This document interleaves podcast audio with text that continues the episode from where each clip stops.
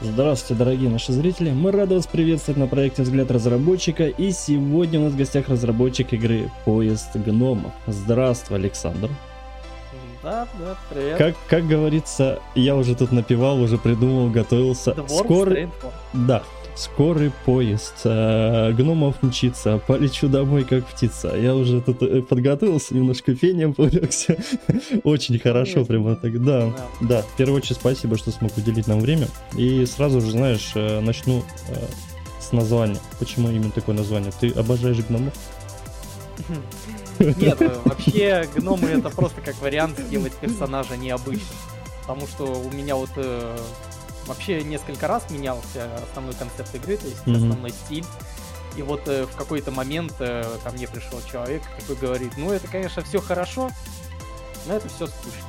И вот такой говорит, давай, во-первых, стимпанк, а mm-hmm. во-вторых, давай гному. Почему гному? Ну и вот давай обсуждать, значит, все объяснять.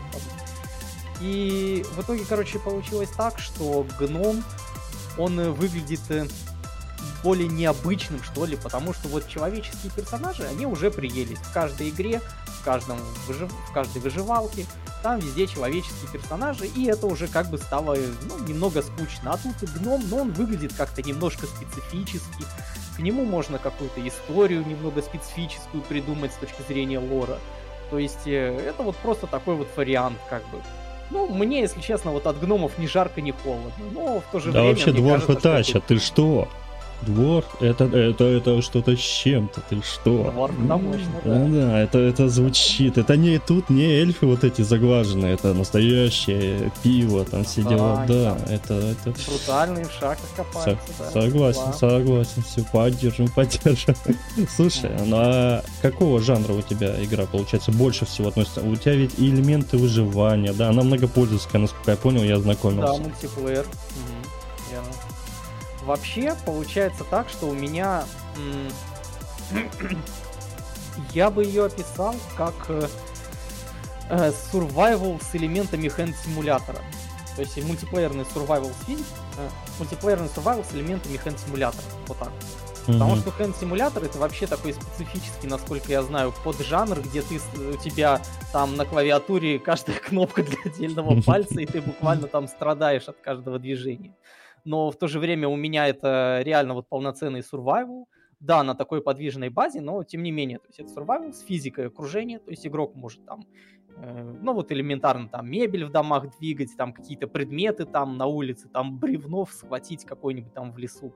Это то есть можно взаимодействовать там, вообще абсолютно со всем, да, прям? С любым объектом, который логично, что будет подвижен.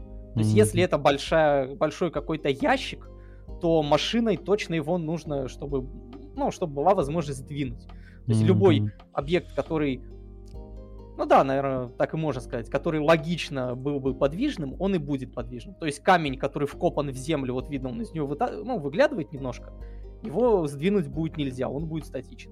А если это какая-то ветка на земле лежит, то это не просто декорация, а полноценный предмет, с которым можем взаимодействовать, там, использовать для крафтинга, там, утащить на поезд, там, в топку закинуть, то есть, или там в баррикаду сложить какую-нибудь там, не знаю, что где-нибудь э, отстреливаться от зомбаков. То есть mm-hmm. А вот в плане крафта мне вот интересно прям, потому что вот мне э, схожесть, да, на данный момент, если оценивать со стороны Стима, он мне рекомендует, я, когда я захожу на твою игру, она схожа с Verizon и Seven Days Today. Ну-ка вот расскажи-ка мне, пожалуйста. Про крафтинг именно? Да, вот, интересно, прям интересно. У вас там и вот мне интересует больше, опять же, больше, потому что я такой, э, как сказать, игрок э, многопользовательский, очень люблю с друзьями повеселиться где-то. И я вот э, посмотрел видосы, да, там такие реальные стычки прям идут, то ли каких-то типа монстров, ну типа подобие зомби или как-то, ну что-то такое. Ну да, это первый враг, который будет вообще. Это угу. зараженный генно-модифицированным грибом. Ох ты, как звучит хорошо. Вот, да, и он грибами покрылся. Ну, вроде как зомби, но уже тоже необычный, то есть не просто там гнилая туша, которая, опять же, в каждом втором сурвайвале, а тут типа грибами оброс, там мутации какие-то грибные там начались, не знаю. Там. То есть это уже чуть-чуть, но интереснее. То есть это вот один из вариантов врагов будет. Ну, то есть один из видов. То есть mm-hmm. вот грибные зомби. Да. Да, а нет, а вообще вот так перести, да, прости, я тебя перебил. Вообще, вот чисто лично мое мнение, да, я как бы я не играл в эту игру, я даже не знаю, что там, но вот а, судя по сюду, ну, я запутал, Саш. Э, я посмотрел видос, э, и на стиме, допустим, те же гифки. То есть, представляете, вы можете в коляску все накидать, там такая, ну, типа колясочки, ты туда можешь все хоп накидал всего, что ты насобрал. И я так понял, это можно переработать, получаешь из этого какой-то определенный материал, и из этого материала ты уже что-то себе крафтишь. Можно? Не, вообще там э, на гифке, по-моему, был crafting. Да. То есть там, во-первых, почему крафтинг Короче, как у меня вообще сделан крафтинг? То есть э, это будет какой-то станок в игровом мире, ты к нему подходишь, раскладываешь инвентарь, то есть именно раскладываешь, потому что у меня нажимаешь кнопку, с, ну, со спины персонажа снимается рюкзак, он как бы летит э, вперед перед персонажем, ставится на землю, увеличивается при этом и как бы открывается. И там вот прям все предметы, которые лежат, ты их руками вот можешь а, брать, ложить на стол крафтинга, потом выбирать рецепт, нажимать, и вот этот станок, он прямо создаст тебе предмет, то есть это не как менюшка там в Майнкрафте, да, расставил да, предметы, да. нажал кнопочку, хлобысь, готово, все хорошо. Не, хрен там плавал. Не, да, да, да, да, да. Раскладывать руками, рычаг двигать там, э, ну, там крафтинг обычный самый показан, у которого один рычаг. Да, Может да, быть, да. рычагов несколько, там, если какой-то модный крафтинг, например, там с выбором категории предмета, может быть, там какими-то еще параметрами дополнительными. И вот э, ты, получается, нажимаешь кнопки, двигаешь рычаги, запускаешь крафтинг. Ну, в моем случае там на гифке был просто пресс. Да, да, да. Пресс, Нашел он расключил да. предметы, хлобысь, все, получился новый предмет. То есть крафтинг таким образом произошел. То есть это как бы отчасти побочное, побочное явление от того, что инвентарь как бы переместился с плоского 2D интерфейса прямо напрямую в игровой мир. Потому что вот этот сундук, когда открыт, э, рюкзак, там еще карман есть, он для маленьких помещений, то есть где, ну, буквально там оружие туда положить, может, что-то самое-самое важное. А вот основной инвентарь это все же рюкзак. И вот так как этот инвентарь, он напрямую в игровом мире существует, мало mm-hmm. того, что получилось, что другие игроки теперь видят инвентарь конкретного игрока, то есть, ну, пропала какая-то приватность инвентаря отчасти, что ли. Ну, в принципе, так как это кооп, я не думаю, что это будет проблема. Хотя PvP режим тоже я над этим думаю, и вполне вероятно, что он появится.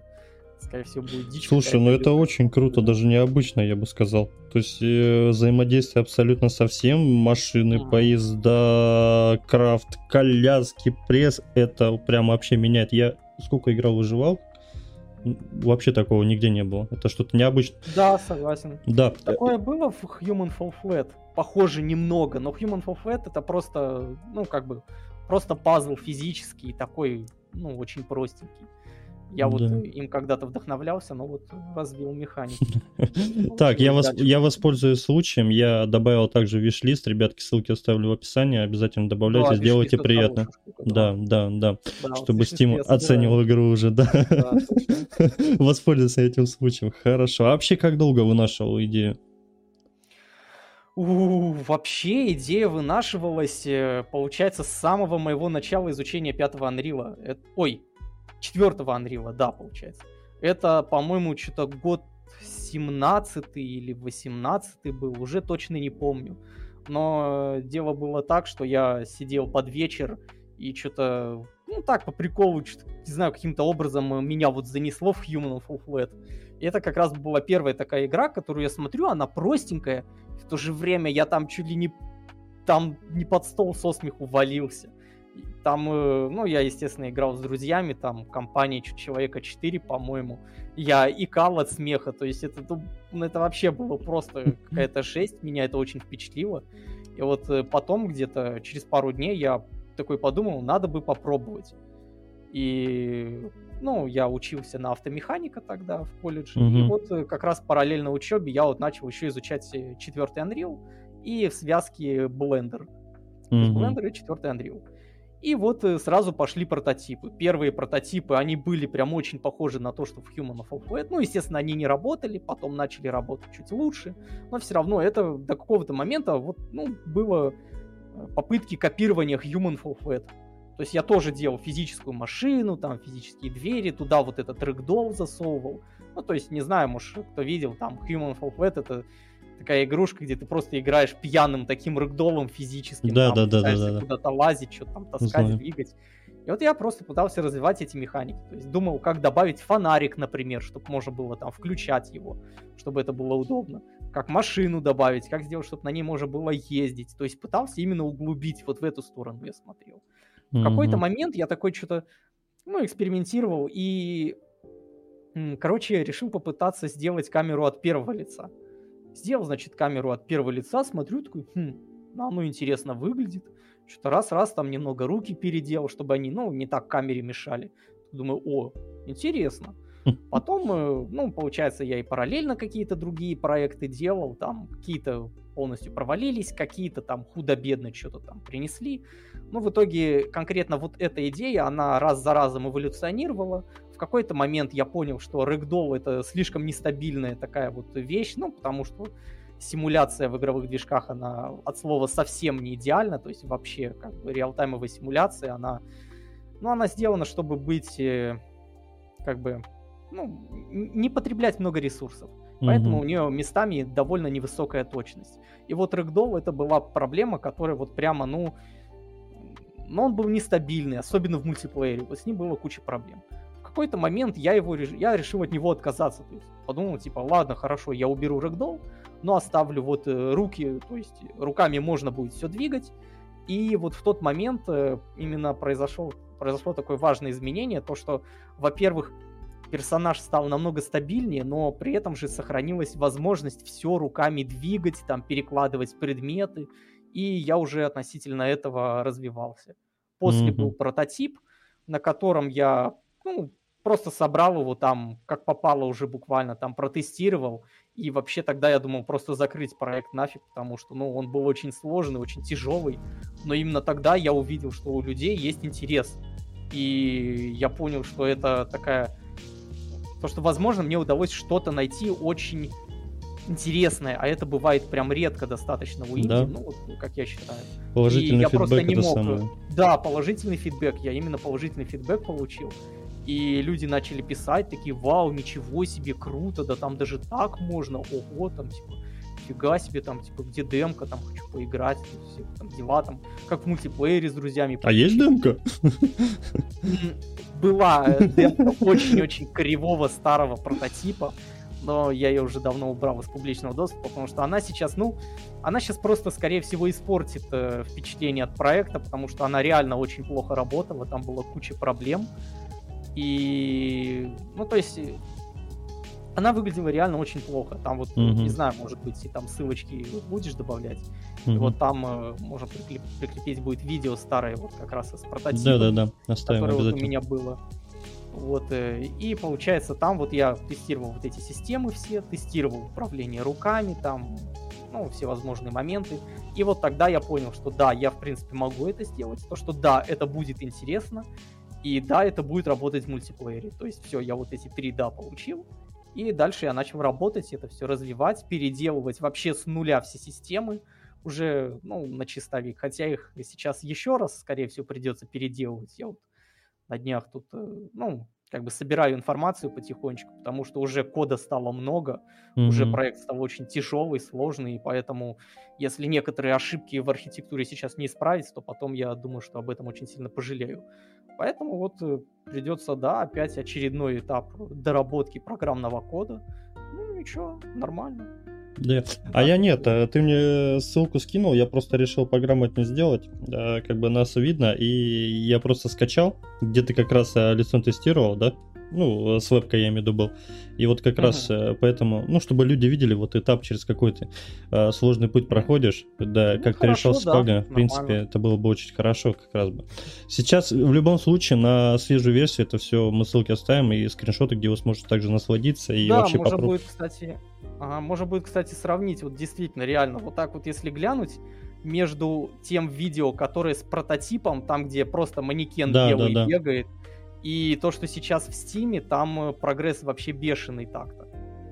То есть... Э, и причем э, большая часть этого прогресса сделана там буквально за несколько месяцев, потому что у меня еще был один вариант графики, и я его реально вот просто выкинул в мусорное ведро, по сути. То есть у меня был там уже тоже локомотив, но был другой там персонаж был такой, типа инженер в оранжевом костюме, типа. Угу. Вот, а мы, а мы сейчас знаешь, как сделаем? Мы сейчас сделаем грамотно даже, э, даже не подготовить, чтобы не думали, что мы как-то подготовились. Я просто сейчас делаю захват экрана, и угу. э, у меня Steam открытый. Сейчас Steam открытый. И все, uh я покажу прям полностью рабочий стол. Вот чтобы вы видели, ребятки, вот как все поменялось. Э, картиночка, вот она страница, чтобы сразу видели. Давайте приблизим полностью. Вот. То есть 14 скриншотов есть, где вы сможете насладиться, посмотреть, вот как все поменялось. Вот то, что вы видите, видели и видите на заднем фоне. То есть, да, вот смотрите какие монстрики сами по себе, машинки какие стали, как они стали выглядеть. Кстати, достаточно очень круто сделано. Mm-hmm. Да. Но я говорю, у меня еще один вариант графики был, который я выбросил в мусорное ведро, вот когда именно решил стимпанк и дворфов добавлять. Сейчас mm-hmm. вот. Я не знаю просто, какое видео ты вот показываешь, но... Я предпоследний, который апрельское. Апрель... Да, апрель это, кстати, новое. А есть вообще старые с Его, его я пока не стал сильно показывать. Это люди, а. если что, сами ознакомятся, не стал пугать. Ну, ладно, хорошо, да. Но ну, вот это вот с чего все начиналось, да. Да, это... Причем прототип это я и делал именно просто принципиально, потому что я вот э, стараюсь проекты просто так не бросать. Mm-hmm. То есть я принципиально стараюсь до какого-то хотя бы логического завершения доводить. То есть если бы вот этот э, проект э, Dwarf Strainford, а в тот момент это еще был губ, ну, Get Out of Backpack. Uh-huh. Если бы я сделал прототип и не увидел, допустим, фидбэка, ну, я бы просто успокоился и все, и я бы его дропнул. Uh-huh. То есть потому что я до, до, ну, довел его до логического завершения, я сделал прототип, я его протестировал, я там собрал информацию, но как бы это получилось, например, неинтересным. И все, я со спокойной душой этот проект бы отменил. Uh-huh. Но вот, тем не менее, тогда из-за принципиальности я сделал прототип. И Не, вот, э, увидел, очень, что это очень классная задумка на самом дальше. деле. Ну, мне кажется, я залипну. Плюс я гномов люблю. Их все любят, да. У меня даже вон на, на полочке стоят всякие статуэточки. Ну, как раз гномов, да. Слушай, а вообще в целом у тебя как долго игра разрабатывается? Разрабатывается? Э, почти два... А, не, сейчас скажу полтора года. Но это именно вот с того момента, как только вот я сел и в какой-то момент такой понял, да, надо бы уже в принципе заниматься вот таким крупным игровым проектом, который вот я давно хочу сделать. У меня есть давно идея, и я вот непосредственно именно этим проектом начал заниматься. То есть это уже не прототипы какие-то отдельные, которые были там далеко-далеко там в прошлом, когда еще я вот говорю, в Human Fall Flat играл mm-hmm. вдохновлялся. То есть это вот я прямо взял, там у меня были ассеты какие-то, наработки, и я начал эти наработки совмещать, то есть смотреть, чего мне не хватает, делать уже такие, ну, приближенные к тому, что сейчас есть прототипы, именно вот систему рук, э, в основном систему движения, систему репликации физических объектов хорошую. Это вот были прям очень такие сложные задачи, которые, ну, над которыми я долго парился. Но вот, тем не менее, именно с того момента, как именно вот этот проект я начал делать, это уже полтора года прошло. Ну, прогресс на лицо. Все равно, прогресс ну, да. на лицо. Очень хорошо выглядит, очень хорошо. Слушай, ты частично ответил про референсы, но, может быть, побольше как? У тебя база как бы обширнее. Не, вообще, э, вообще я много играю, играл вообще все время в survival игры, это раз. Потом э, в игры с физикой, всякие разные, там Гаррис Мод какой-нибудь, там э, есть 2D физический симулятор, там этот Алгуду угу. называется, потом, э, ну там всякие Space Engineers, туда тоже, да, можно закинуть. А, понятно, скраб механик, то есть всякие вот физические песочницы, потом survival я люблю, ну, любил когда-то там стратежки, ну и получается, вот самые такие основные жанры, которые я хорошо понимаю, которые я знаю, как сделать интересными, ну, по крайней мере, я так считаю, вроде пока получается. Это вот, во-первых, survival, потому что mm-hmm. я в survival очень много играл. И, получается, какие-то игры с физикой. То есть, может, частично с физикой, там, с такими вот возможностями всякими разными. Тот же, вот, например, Гаррис Мод, Там вот я помню, карты были, на которых вот в домах была мебель, там можно было там что-то с ней делать, как-то там играться с ней, но там не было вот этих survival элементов, это было очень давно, то есть, но тем не менее, оттуда тоже я какие-то вот идеи пытался надербанить, там, например, вот взять, там, зайти в какую-то квартиру и там баррикаду из мебели, например, построить, как вот, а, это было в Counter-Strike на зомби-серверах, по-моему. А, да, да, да. Там Такое было там, да. такая штука, что там заходишь, там баррикадируешься, потом отстреливаешься. То есть вот такие элементы тоже они мне интересны. И, в принципе, вроде как я с ними, ну, знаком, поэтому я вот делаю survival, потому что я этот жанр понимаю. И вообще я считаю, что делать, и вот если ты вот так вот как инди работаешь и делать какую-то игру, которую ты не понимаешь, вот, например, я пытался делать головоломку, а она полностью провалилась с грохотом. Потому что я вообще сам по себе в головоломке играл довольно мало, и я слабо их понимаю. То есть я выбрал какую-то механику, такой подумал, ну да, наверное, в это было бы интересно мне поиграть. Да, я сделал такую игру, да, она технически работает, вроде там даже неплохо, то есть, ну, но она оказалась просто никому не нужна вообще. Ну, ну да. вот, э, как бы, учитывая прошлый опыт, я решил, что буду делать то, что я знаю, то, что я как бы понимаю как игрок в первую очередь. И вот э, теперь, значит, э, работаю именно вот в эту сторону. Угу, понятно, хорошо, хорошо. Слушай, а ты один весь этот путь проходишь, или у тебя, может, команда уже образовалась? Последнее время, где-то, наверное, месяца полтора, да, уже начала образовываться команда, ну и потому что проект уже начал, ну, довольно хорошо выглядеть, довольно убедительно. То есть э, до этого были какие-то люди, которые, ну, иногда появлялись, там что-то помогали. Как фрил, фриланс, грубо говоря, да, знаешь, такие? Или, ну, или даже в... не то, чтобы Нет? фриланс, а буквально совсем чуть-чуть там какая-то чисто символическая помощь была, там кто-то даже донатил, кстати, вот, спасибо этому человеку. Да, отдельно спасибо вот, тебе. Да. Но, тем не менее, вот прям, чтобы мне помогали, прям, ну, конкретно там с 3D-моделями, там, по коду что-нибудь, это вот э, только-только недавно начало появляться, и то как бы я все равно большинство работы делаю сам, ну именно по разработке. У меня вот сейчас э, есть студия, которая, ну, у меня издатель, угу. и вот э, они, значит, э, мне помогают сейчас с продвижением, то есть с распространением информации о проекте, то есть все вот такие моменты. Потом есть человек, который с лором работает, то есть историю игрового мира пишет, мы с ним всякие там сюжетные элементы сейчас прорабатываем, ну просто заранее, чтобы объяснить те или иные явления в игровом мире, чтобы там сюжетку какую-то сделать интересную. У вас тоже сюжетка бы, ну, решили... Да, сюжетная, сюжетная линия, да, все. Неплохо, неплохо. Слушай, ну, раз сюжеточка, э, можно спросить вопрос уже. Конечно, мы от игры немного отошли уже. А, какое же будет взаимодействие с открытым миром? Ну, вообще, насколько он будет большой, вообще как? Если вообще... выживалки просто брать, можно, допустим, тот же раз, mm-hmm. можно с одного конца в другой пробежать спокойно. Ну вот тут есть несколько таких технических сложностей. Угу. А, во-первых, э, часть из этих сложностей, естественно, накладывается тем, что у большого количества объектов включена симуляция. То, что они, конечно, когда стоят на месте, не двигаются, они кушают достаточно мало, но они, тем не менее, все равно кушают потому что это уже не простые декорации, как в большинстве игр. У меня вот, допустим, если ты в дом заходишь, то можно перевернуть стол, там, каждую книжку, там, просто все расфигачить нафиг. Там, э, и потом уйти в какую-то другую часть, вернуться, это все должно быть на своих местах. То есть это геймплейно важные э, такие объекты, и с ними нельзя так просто, как это в большинстве игр бывает. Поэтому mm-hmm. у меня возникает э, потребность выделять, так сказать, дополнительные ресурсы на их обработку ну, именно ресурсы компьютера. То есть это все создает нагрузку. Возникают некоторые технические ограничения. И на данный момент я не, немного как бы... Все зависит от того, насколько хорошо получится сделать генерацию мира. Mm-hmm. То есть э, изначально вообще идея была какая? Сделать мир как бы бесконечным, по сути, генерируемым, но как это будет выглядеть?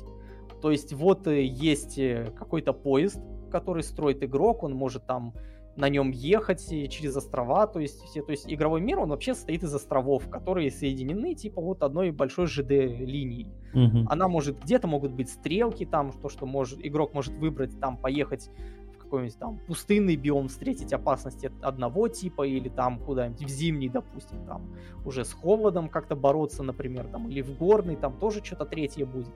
То есть где-то какие-то ветвления, э, вот, э, но тем не менее это все равно острова, которые соединены ЖД дорогой. И была идея в том, чтобы сделать так, чтобы игрок как бы больше, чем на одном острове находиться не мог. Вообще, какая была идея? Сделать что-то типа какого-то загрязнения там в игровом мире, то есть как полевое какое-то, может быть, облако, как раз вот у меня mm-hmm. грибозомби вот эти, и может быть это будут какие-нибудь мутированные споры там грибов каких-нибудь подземных, вот они типа вырвались на поверхность, ну там, если не вдаваться в подробности, почему, ну это уже просто к лору вопросы. И вот, значит, эти грибы летают в воздухе, и если игрок э, отходит на какое-то расстояние от поезда, внутри которого стоит, например, какой-нибудь там подавитель зоны, э, ну или типа отталкиватель там вот этих грибов, mm-hmm. не знаю, ну какое-то устройство, в общем, которое в радиусе от поезда зону делает безопасной. Ну, как безопасной? В ней можно играть. Если ты уходишь за эту зону, просто персонаж погибает. То есть вот таким искусственным способом, как минимум, как минимум, ограничить, попробовать и сделать вот такую генерацию по островам. Как бы с одной стороны минус, конечно, что нельзя там очень далеко отъезжать как-то. Uh-huh. И плюс в том, что я могу держать только один остров прогруженным, и как только там игрок уезжает дальше, то задний остров он либо отгружается, либо отгружается и вообще стирается. То есть там что-то произойдет, там мост, допустим, сломается, и назад нельзя ехать. То есть можно ехать только вперед, например. То есть такая система.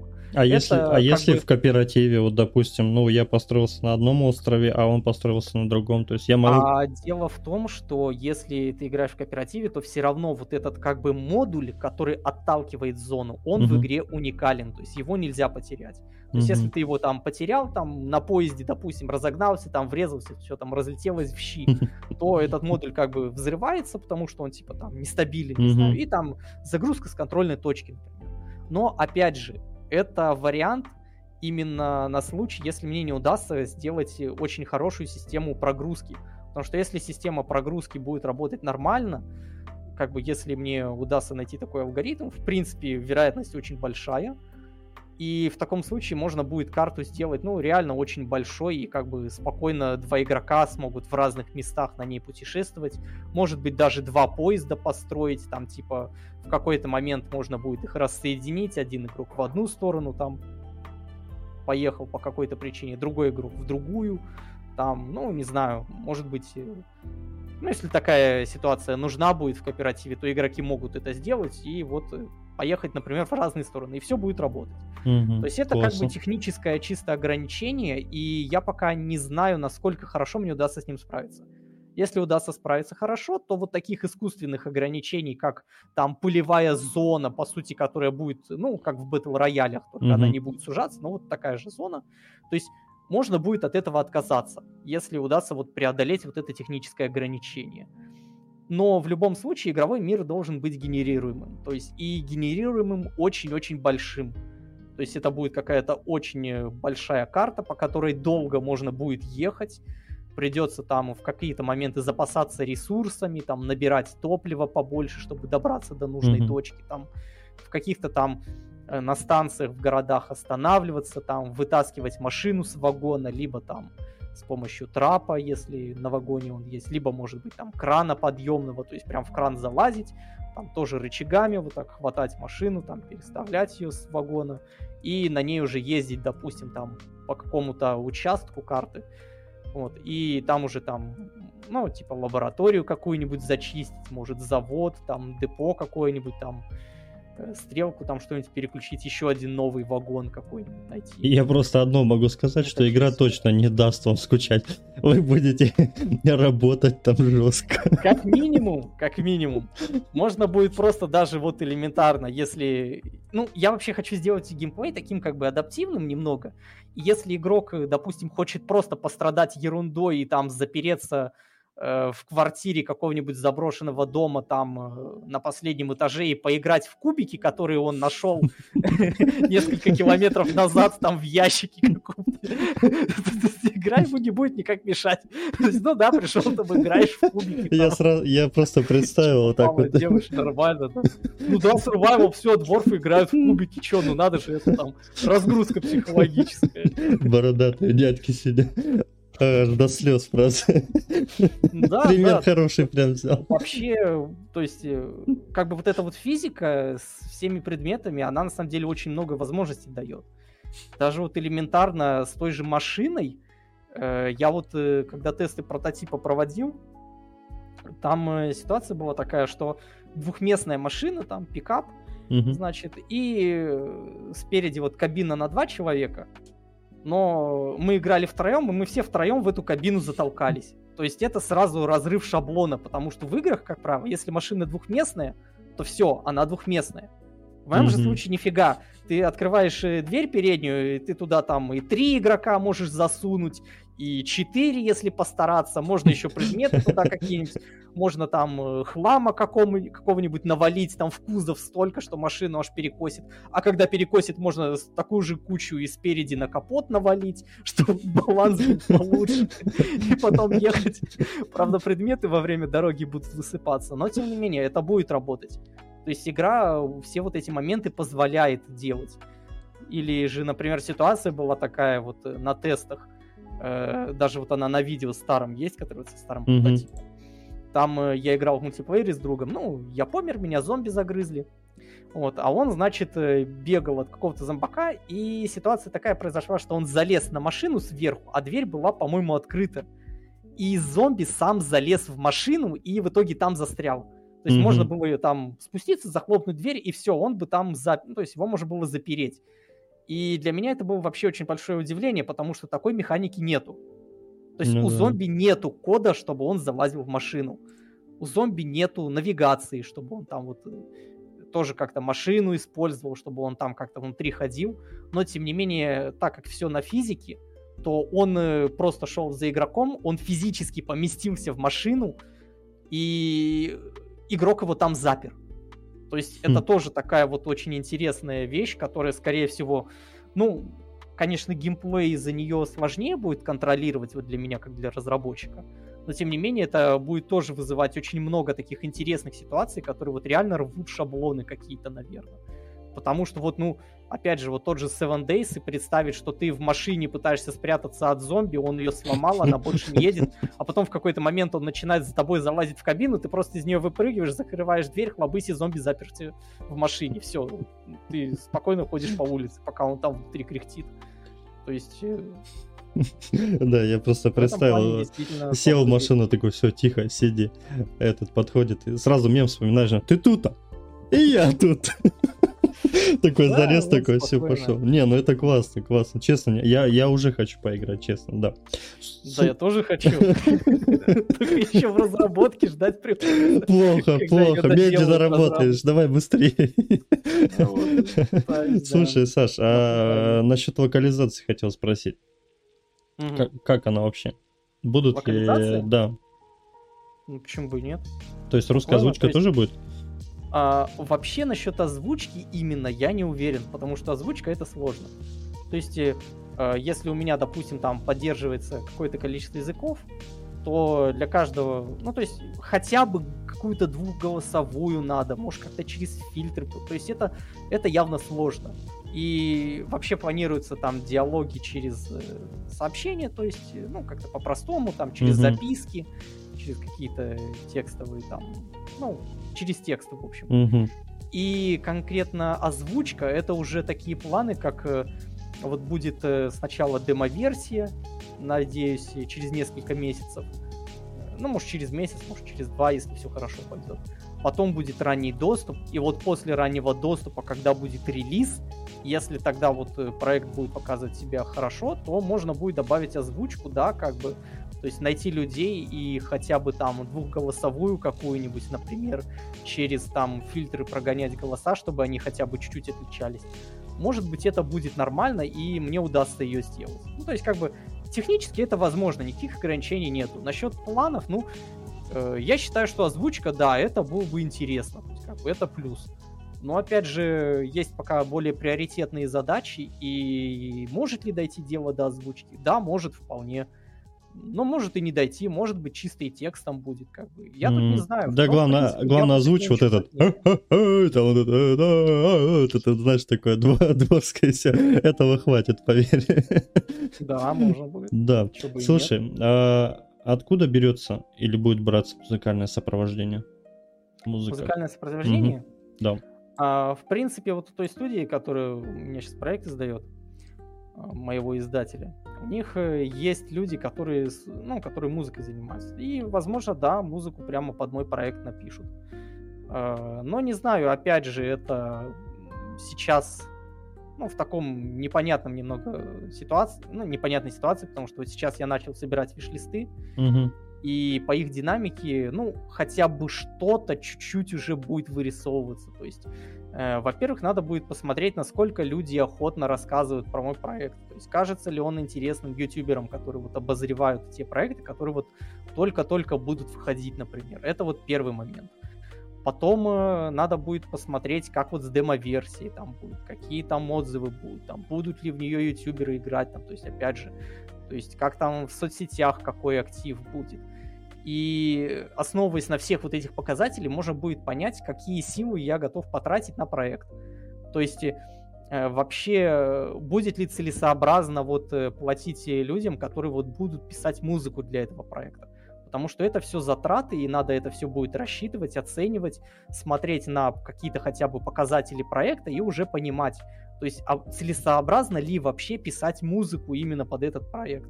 Или там, допустим, окажется, что он какой-то очень нишевый, и будет достаточно какую-то там готовую музыку из асетов, например, взять, там, тех же анриловских. Но тебе со звуками будет э, многовато у тебя звуков на самом деле там будет.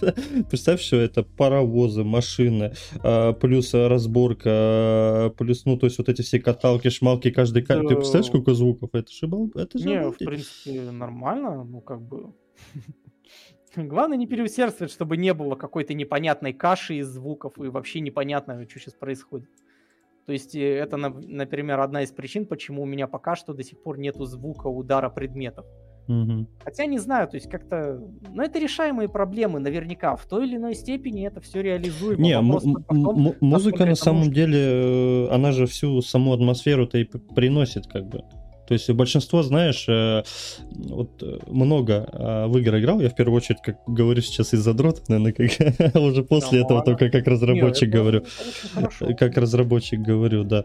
А, и вот в первую очередь, иногда некоторые не вытягивают по геймплею, но очень хорошо тянет музыкальное сопровождение. Вот ты, получается, сидишь, и тебя музыка просто вот, вот наслаждает. Твои уши просто кайфуют, и ты уже не понимаешь, что вокруг творится. Берешь мышечку и спокойно играешь и наслаждаюсь. Вот есть ага. такое, вот честно. Да, Обозреваю есть. очень много, больше полутора тысяч игр, если не больше, наверное, игр в Стиме, только mm-hmm. полторы тысячи игр. Ну да, опыт, опыт есть немножко.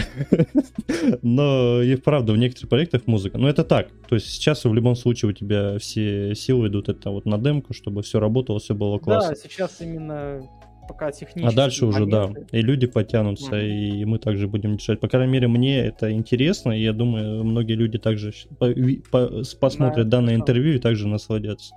А вообще на каких платформах а, собираешься в дальнейшем выпускать? Так, э, создателям Вообще, не... тут, кстати, интересный момент. А, во-первых, э, сразу скажу, что мою игру всегда путают с VR. Очень часто. Я хотел спросить, да, но я воздержался. Руки, то все, это VR. То есть вот если руки, то у людей вот в голове сразу тынч, типа VR. Особенно вот так смотришь, и как бы предметы перекладываются быстро, как-то бодренько, ну, наверное, VR. А нет, нифига, я через мышку умудрился сделать. И оно действительно удобно, да, можно быстро предметами оперировать. И как бы э, первый момент, который я скажу, mm-hmm. это, ну, сначала, конечно, Steam, и Steam э, под Windows, под macOS, возможно, потому что у меня есть человек, который вот э, с этим шарит, он пом- mm-hmm. поможет. Мы проводили тесты, то есть, да, пакуется, то есть технически это возможно, поддержка macOS. Это вот первый, первый этап. А дальше, помимо ПК, я думаю, что может появиться именно, во-первых, ПК VR, и может быть мобильный VR. Ну, то есть имеется в виду там квест второй и то, что дальше будет. Угу. Но опять же, если это квест второй, то это потребуется какая-то специальная версия игры, то есть она явно будет с какой-то упрощенной графикой, она будет какая-то, ну, такая чуть более примитивная, то есть там меньше будет разнообразия ландшафта какое-то, наверное но тем не менее. А вот вообще ПК VR, да, это возможно в будущем, то, что он появится. Опять же, далеко не факт, что он будет совместим с десктопным, э, то есть с десктопной mm-hmm. игрой. Хотя это было бы круто, я считаю, потому что ты как бы ну, управление VR, но ты играешь с клавиатурой и мышки, и тебе абсолютно комфортно. И твой друг ровно рядом с тобой бегает, но он играет в VR. То есть это как бы довольно интересно, мне кажется, было бы. Но ну, вот в плане VR, кстати, это... если что, потом э, напиши, потому что есть связи с Oculus. То есть, ну, знаешь, да, их. Да, э, конечно. Да, и если что, вдруг, э, ну, есть связи, попробуй связать потом с человеком. Ну, кто сотрудничает тоже. Mm-hmm. Я также через интервью с ними познакомился. Достаточно очень классные ребята. И прям напрямую с ними работают. И действительно, если, ну, вот у тебя есть по геймплею я вижу у тебя и составлено все, и, и, я имею в виду... Все из башки у меня все вылетело. Да, бывает. Ладно. Ну да, ладно, если что, вдруг просто обращайся, он больше не буду. Ну да, само собой. Но VR, опять же, это такая, ну, дальняя достаточно перспектива. Пока что я вот э, стараюсь идти поэтапно. То есть первый этап — это как минимум э, запуск на ПК под Windows и под macOS. Потому, mm-hmm. Ну, под Windows, потому что это основная целевая платформа, а под macOS просто потому, что это тоже возможно, и почему бы и нет, если работает. Как бы устройства на macOS, они, ну, не всегда очень мощные, там, те же макбуки какие-нибудь, но, в принципе, mm-hmm. у меня нагрузка на графику небольшая, поэтому технически все будет работать. И почему бы не добавить эту поддержку? Особенно если есть такая возможность, ну да, вот это первая платформа, на которой вот будет, буду запускаться. То есть это компьютеры. Самое Может, главное. VR, возможно. Да, угу. супер, классно, классно. Слушай, а вообще как? Автомеханик.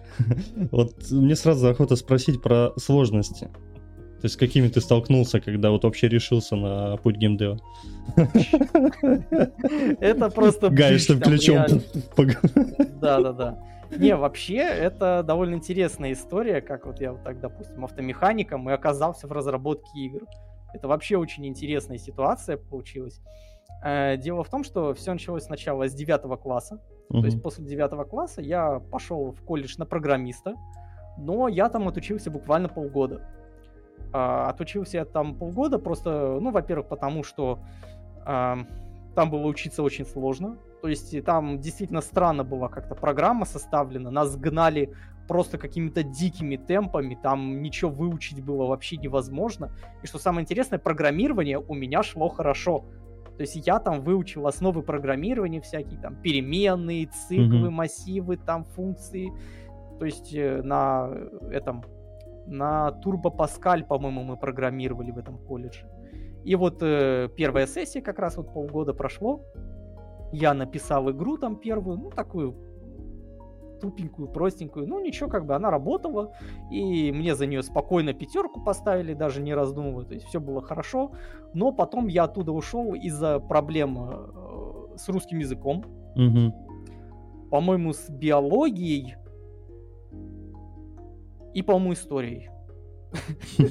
Ну, как бы, бывает, что ж поделать.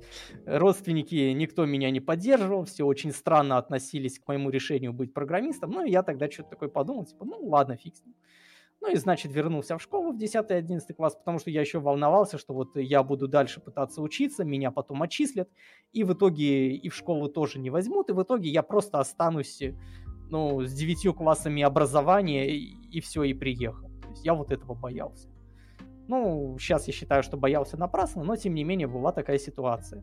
Mm-hmm. Тем не менее, программирование у меня было как хобби. То есть я там иногда программки какие-то писал. Помню, вот э, играл когда в Fortnite PvE, и там mm-hmm. миссии были, за которые давали это валюту там, да, да, да. Это, эти, такие кругленькие там эти mm-hmm. веб-баксы, по-моему, что ли называли. Да. Я, короче, написал программу, которая лезла на сайт, где были написаны, какие миссии на данный момент в игре висят она брала этот список миссий, смотрела, когда он обновляется, каждый раз, вот, то есть она рассчитывала время, когда снова сходить на этот сайт, там посмотреть, она смотрела, на каких миссиях есть вот эти вебаксы, и она, короче, висела в трее на компьютере и выводила мне уведомления, когда появлялись миссии с вот этими вебаксами. И я, короче, запускал игру, и вот, э, ну, фармил эти вебаксы. То есть такая вот, например, программка была. Читер, понятно. Все понятно. Ну да. Это вот э, первый такой этап был. Ну и после, после 11 класса я думал, куда дальше идти учиться, пошел на автомеханика. Вот, пошел на автомеханика, ну, я так раздумывал, типа, ну, э, что ж, ну, машины будут всегда, транспорт будет всегда, автомеханики всегда нужны. И вот э, я поэтому пошел на автомеханику. То есть, ну, так по-простому думал, ну, что там, типа, как бы, ну, да, платит, может быть, не очень много, ну, зарплата будет, работа будет, все будет хорошо. Ну, значит, я начал учиться, и где-то, наверное, через год как раз вот э, произошел случай, когда вот я играл в Human Fall Flat, и я очень заинтересовался именно возможностью разработки игр. Почему-то раньше вот я не думал прям именно вот взять и разрабатывать. У меня были, конечно, там вот э, редакторы карт, я вот любил, там для Гаррис Мода того же карты делал, там что-то для Red Талерта, еще какие-то там стратежки были. Ну, то есть я вообще этим увлекался, но вот именно э, прямо изучить, прям плотненько и прям сделать свою игру, мне всегда казалось это крайне сложно. И вот как раз почему-то на примере именно Human Fall Flat я увидел, что эта игра очень простая, и она очень веселая, и она очень интересная. Хотя я и до этого играл, ну, то есть в игры тоже какие-то не очень сложные, но почему-то вот именно щелкнуло на моменте с Human Fall Flat. И я начал параллельно вот изучать э, разработку. Причем я ее изучал, э, ну, уже основываясь на опыте программирования, которое у меня до этого было. Я выбрал тогда именно четвертый Unreal, потому что я так посмотрел, ну и вроде как под него говорят, что типа легко с ним работать. Хотя не знаю, что там легко. Я помню, когда в него зашел первый раз, и такое чувство, что я в какой-то инопланетный корабль попал, потому что я ни разу не видел, чтобы интерфейс был настолько перегружен всякими кнопочками, всякими там опциями. Я просто смотрел и хватался за голову, потому что я такой, нифига себе, как в этом все можно разобраться? То есть это вообще нереально. Ну и тем не менее... Проще вот, машина два раза пере... э, собрать и разобрать, наверное. Да, ну реально, там перегруз... Ну я не видел раньше таких программ. То есть я знал, что да, программы для программирования, там тоже там Visual Studio какой-нибудь, что они сложные, но здесь прям реально перегруз был, там каждую менюшку не открой, в ней там еще по 150 менюшек, то есть их там просто море было. Меня вот тогда это очень так удивило, но ничего, как бы э, начал с ними разбираться, начал вот э, развиваться. Ну и со временем, где-то, наверное, через год, я понял, что это может стать моим запасным вариантом потому что где-то еще через год обучения в колледже я понял очень важную вещь, то что я, скорее всего, очень сильно просчитался. Я как думал, типа, ну, автомеханик, там, э, автомеханики всегда нужны, всегда будут машины, там, бла-бла-бла, там, СТОшки, но я не учел одного. Во-первых, ну, как бы так получилось, что в России каждый второй мужчина автомеханик. Ну, примерно. Потом оказалось, что очень много автомехаников, которые уже с опытом, и молодые кадры как-то, ну, без опыта, только вышедшие из колледжа, как-то, ну, особо не нужны. И в итоге такая ситуация, что когда я закончил колледж, я вот, ну, летом съездил там к родственникам в Москву, потом вернулся и вот начал искать работу. И что самое интересное, я ее не нашел. То есть, mm-hmm. да, я там по сайтам, там на собеседование ходил, но вот э, условия, например, такие были, что типа, вот э, ты на меня работай один месяц, 6, э, иногда 7 дней в неделю по 9 часов, без документов, а я потом подумаю, устраивать ли тебя официально. Ну, я как бы не дурак за такое браться, и я сразу понимал, что это, ну, что это полная фигня. Ну да, грузчикам еще пред, предлагали, да, вот там, э, типа на складе. Ну это но это что попало. И вот главное в тот момент я вот ищу работу, и параллельно я начал первый асет делать. То есть я до этого пытался и там игру делать, у меня был там тренажер. Причем, когда я заканчивал колледж, я сделал тренажер по ремонту автомобильного генератора. И это, по сути, был вот тренажер на, Unreal, тренажер на Unreal Engine. То есть это как игра была. Но мне его взяли как дипломный проект. То есть все спокойно, я его защитил. Там э, все были в восторге. То есть да, все, отличный диплом ну ладно, как бы я, не против, да, я показал прям полный процесс ремонта, там, дефектовки, там, все эти, ну, то есть детальки там менять, проверять там можно было. инструментами. То есть сделал все грамотно. Но тем не менее, я когда искал работу, я параллельно решил асет попробовать сделать для маркетплейса uh-huh. Андреевского. На тот момент там э, было асетов не очень много, и, судя по всему, не очень высокая была конкуренция. И я вот как раз сделал первый асет, и у меня вот такая вот ситуация. То есть первое, у меня тогда появилась вакансия, на которую можно пойти, то есть там минималка, что-то 12,5 тысяч рублей в месяц было, работа, естественно, на фул тайме и вот на другой чаше весов э, у меня была перспектива заниматься с асетами, заниматься с геймдевом. Потому что я сделал первый асет, и в первый же месяц он мне 27 тысяч рублей, по-моему, принес, что-то такое. То есть, и вот на одной чаше весов у меня заниматься какой-то фигней там за 12,5 тысяч рублей, там таскаться каждый день там на транспорте, тратить еду, там, ну, тратить деньги, там, питаться не пойми чем и зарабатывать какие-то сущие копейки, либо вот работать из дома, заниматься очень интересным, очень перспективным делом, и при этом как бы развиваться еще и получать даже больше. И как бы, ну, выбор был очевиден. Конечно, опять же, родственники у меня очень сильно волновались, потому что это как бы работа сам на себя была поначалу именно. Это как бы, ну, очень много от меня зависело, от того, там, получится у меня сделать, не получится, там, от того, насколько успешным будет тот или иной проект, потому что были месяца, когда вот я 27 тысяч рублей заработал, э, допустим, вот, конечно, мало, но на тот момент для меня это было прям ну, Среднестатистическая зарплата в России, в принципе. Да, вот, э, причем сразу же. И были месяцы, месяца, когда 5 тысяч рублей у меня, допустим, всего лишь получалось. Был месяц, когда вообще ничего не получалось. Был месяц, там, когда 35 у меня было там. То есть, ну, вот так вот скакало все. Мне приходилось, конечно, финансово там как-то учиться, там, подушку безопасности как бы копить. То есть, ну, не жить от зарплаты до зарплаты. Это было просто невозможно с такой работой. И тем не менее, я вот так э, посмотрел, подумал и сказал, нет, нифига, все, я буду вот с геймдевом, потому что, ну вот, вот пример, вот пример, я могу идти сюда и заниматься не пойми чем, либо вот э, использовать свои навыки, которые у меня уже есть, и идти вот э, с геймдевом как-то. Вот с асетами я там статьи, помню, писал там на фрилансе, тоже вот денежку как-то это наскрипал. То есть начать развиваться в эту сторону. Ну и все, и с того момента я просто, по сути, нарабатывал опыт, нарабатывал проекты, которые вот э, мне денежку приносили. Ну и, значит, постепенно пришел к тому, что один из моих проектов взяли, значит, на бесплатную раздачу в Epic Games, они выплачивают компенсацию, там что-то, по-моему, 7,5 тысяч долларов у них что ли было. Ну, это у них даже в публичном доступе есть, это никакой не секрет, у них там на форумах, по-моему, написано, только где-то откапывать надо. Вот. Ну и, значит, я потом такой подумал и решил, что да, эти деньги я буду использовать для разработки своего проекта. То, что с асетами я все, я больше не работаю, потому что, ну, на них много заработать не получалось. То есть на них что-то там можно было наскрести немного, но угу. немного. Ну и вот, значит, дальше я начал э, работать именно в эту сторону, начал вот развивать свой вот этот проект уже, который сначала, ну, Get Out of Backpack, затем вот Dwarf Strainford с недавнего времени. И, собственно, вот э, я здесь, я пришел к тому, что я сижу из дома, я работаю, у меня есть финансирование от издателя, пусть и небольшое совсем, но, тем не менее, как бы...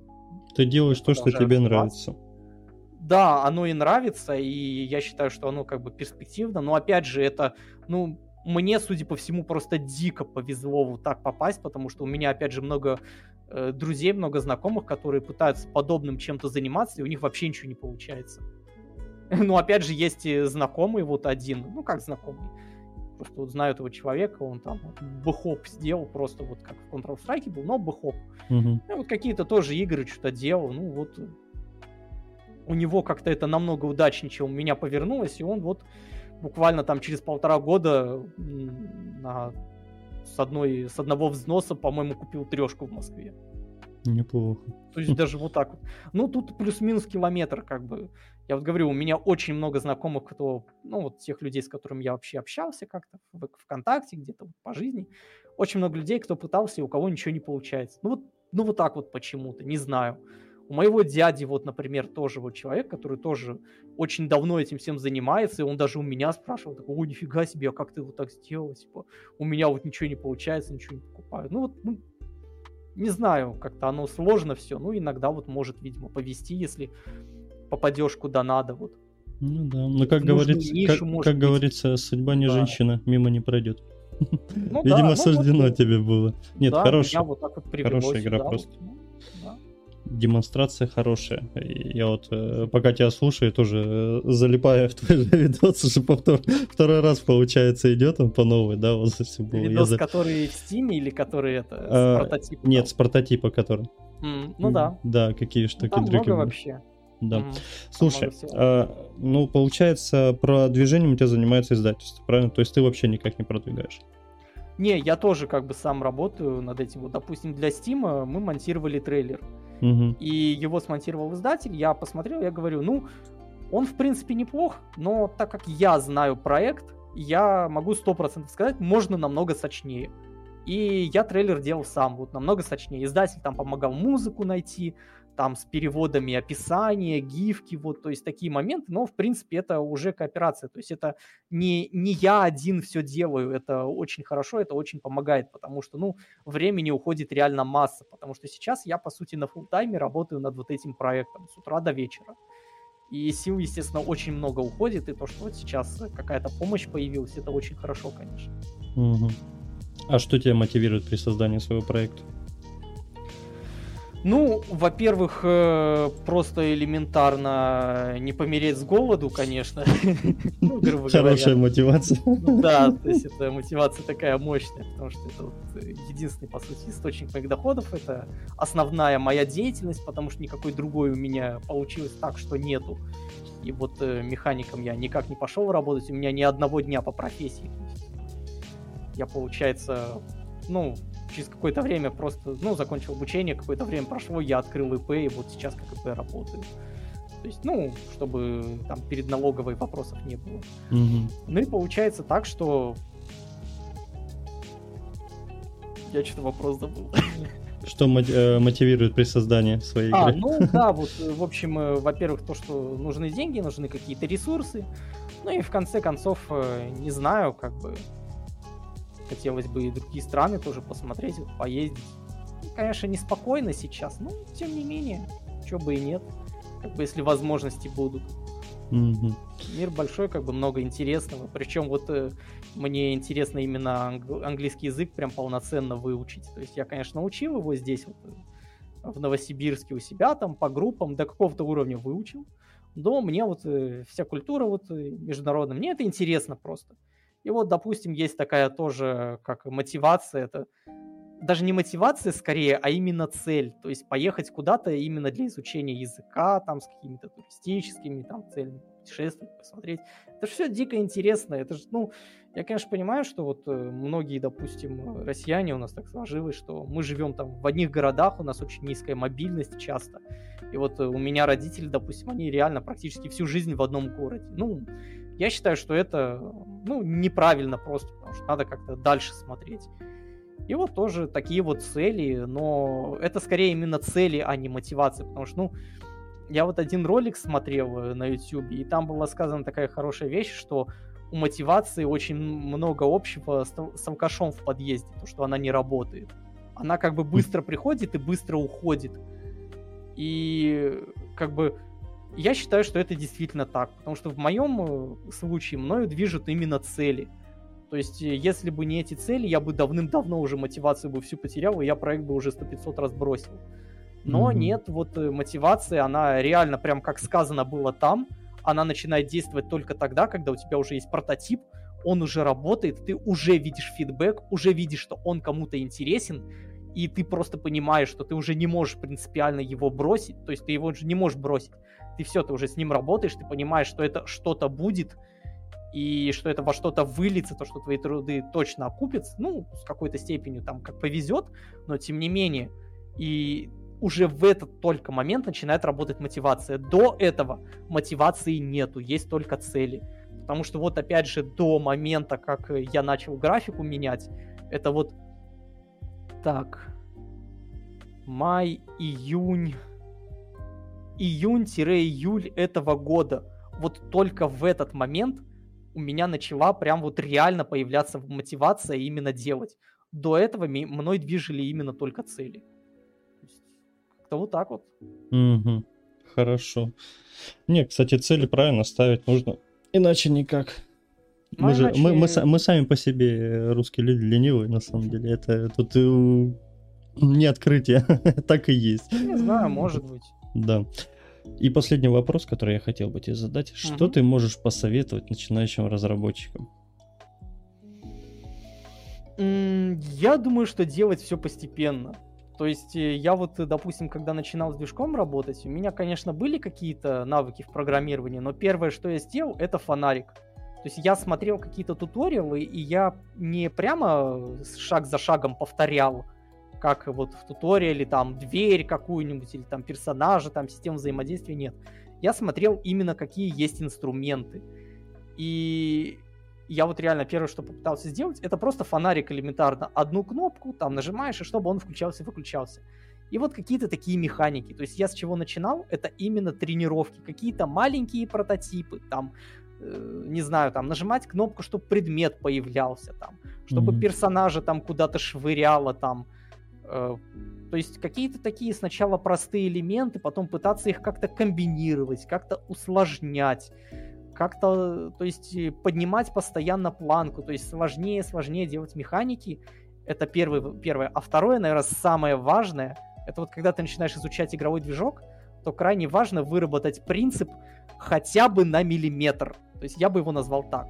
Это что означает? Это вот означает, что ты когда раз, занимаешься вот э, изучением чего-то там, неважно, там это 3D-моделирование, или вот Unreal Engine, или вообще в связке оно, как mm-hmm. это у меня было. Это каждый день хотя бы на чуть-чуть продвигаться. Вот хотя бы на чуть-чуть. Вот просто принципиально, вот даже элементарно. Вот если ты зашел в движок там и сложил пирамидку из кубиков, то это уже хорошо, потому что ты вырабатываешь привычку. Это дело принципа. Вот зайти и обязательно хотя бы что-то сделать, хотя бы на миллиметр если ты день прошел и ты ничего не сделал, там поиграл в КС-очку, там в доточку какую-нибудь, то это это фу-фу, нет, так делать нельзя, то есть ты должен себя вот так порицать как-то, обязательно. Либо ты делаешь, либо ты гуляешь. Да, да, это принципиальность, потому что смысл вот этих всех действий есть только в том случае, если ты приходишь к какой-то цели. То есть э, Поэтому каждый день обязательно, по чуть-чуть. Ну, может быть, не на выходных, ладно, хорошо. У людей бывает так, что на выходных вот э, какие-то дела, там, может, что-то еще.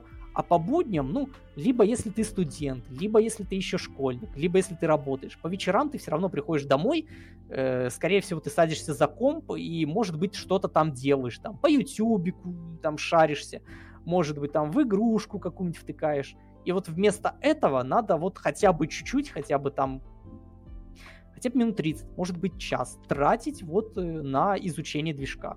Вот реально просто хотя бы иногда зайти, там что-нибудь потыркаться, но когда выработается привычка, то ты уже, может быть, там по часу будешь тратить, хотя бы что-то там поизучать, там какую-нибудь, не знаю, там, ну, какие-то простые элементы сначала делать, там, типа, в комнату заходишь, там, светодискотека какая-нибудь начинается, или там приколы какие-нибудь, там, реально, может, может, там какой-нибудь хоррор сделаешь там с фоткой своего друга, то есть просто там, не знаю, ну, да. Он заходит, там бежит по коридору, громкий крик, и перед ним его фотография плоская. То есть просто что-то делать, пытаться. Да, это будет, скорее всего, очень плохо выглядеть, это не будет похоже на игру, это будет какой-то шлак, какой-то мусор, но это надо делать, потому что каждый этап, каждый раз, когда ты делаешь мусор, на следующий раз ты передвигаешься на ступеньку выше. И вот так все выше, выше, выше, по чуть-чуть, по чуть-чуть, по миллиметрикам, то только вот я считаю, в таком случае можно продвинуться и чему-то со временем научиться. Вот именно, наверное, даже вот этот, то есть два момента. Первый — это делать все постепенно, то есть сначала какие-то простые механики, потом сложнее, пытаться комбинировать, изучать, смотреть, какой есть инструментарий и развиваться. Второе — это каждый день по чуть-чуть хотя угу. бы по миллиметру. Это вот два, наверное, таких принципа, которые я бы вот э, посоветовал. Это вот именно то, как я вот учился, например. Угу. Очень классно сказал, очень. И все по делу, и все верно, действительно. У меня вопросов нет. Было все очень круто и очень полезно. Я, я реально залипал. Я реально залипал. Если ты будешь, ты будешь пересматривать интервью, когда смотреть, я, я реально, я, я просто вот так, да, я просто был вот так сидел и наслаждался, просто слушал, наслаждался, смотрел э, ролик и просто, вот просто слушал и кайфовал. Я даже, даже не смотрел э, скрипт своих вопросов, если я толкнулся, я просто импровизировал, я просто смотрел и все, и наслаждался, и, и душа просто спрашивала, и все. Ну, Блин, это отлично. Да, спасибо в первую очередь, что смог, правда, действительно уделить. Это было очень интересно, это было очень полезно. Все ссылочки, ребята, я оставлю в описании. Действительно, давайте поддержим. Я считаю, проект годные, добавим виш-листы, поднимем репутацию, да, да, да действительно, под, под, поднимем репутацию, надо. Steam такая штука, на самом деле, коварная, и он оценивает тоже, вот, вот мало wishlist ов, все, ты вот нехороший человек и так далее, и так далее, и так далее. Это тоже уже неоднократно ребята рассказывали в интервьюшке. да, поэтому давайте поддержим все-таки наш э, российский gamedev, да. Но... Gamedev. Да. ух, прям ух, хардкор gamedev. Ой, ну, хардкор вообще, конечно. Да, да. Поэтому, ребятки, всем спасибо. Спасибо, Саш, что смог присутствовать. И всем пока.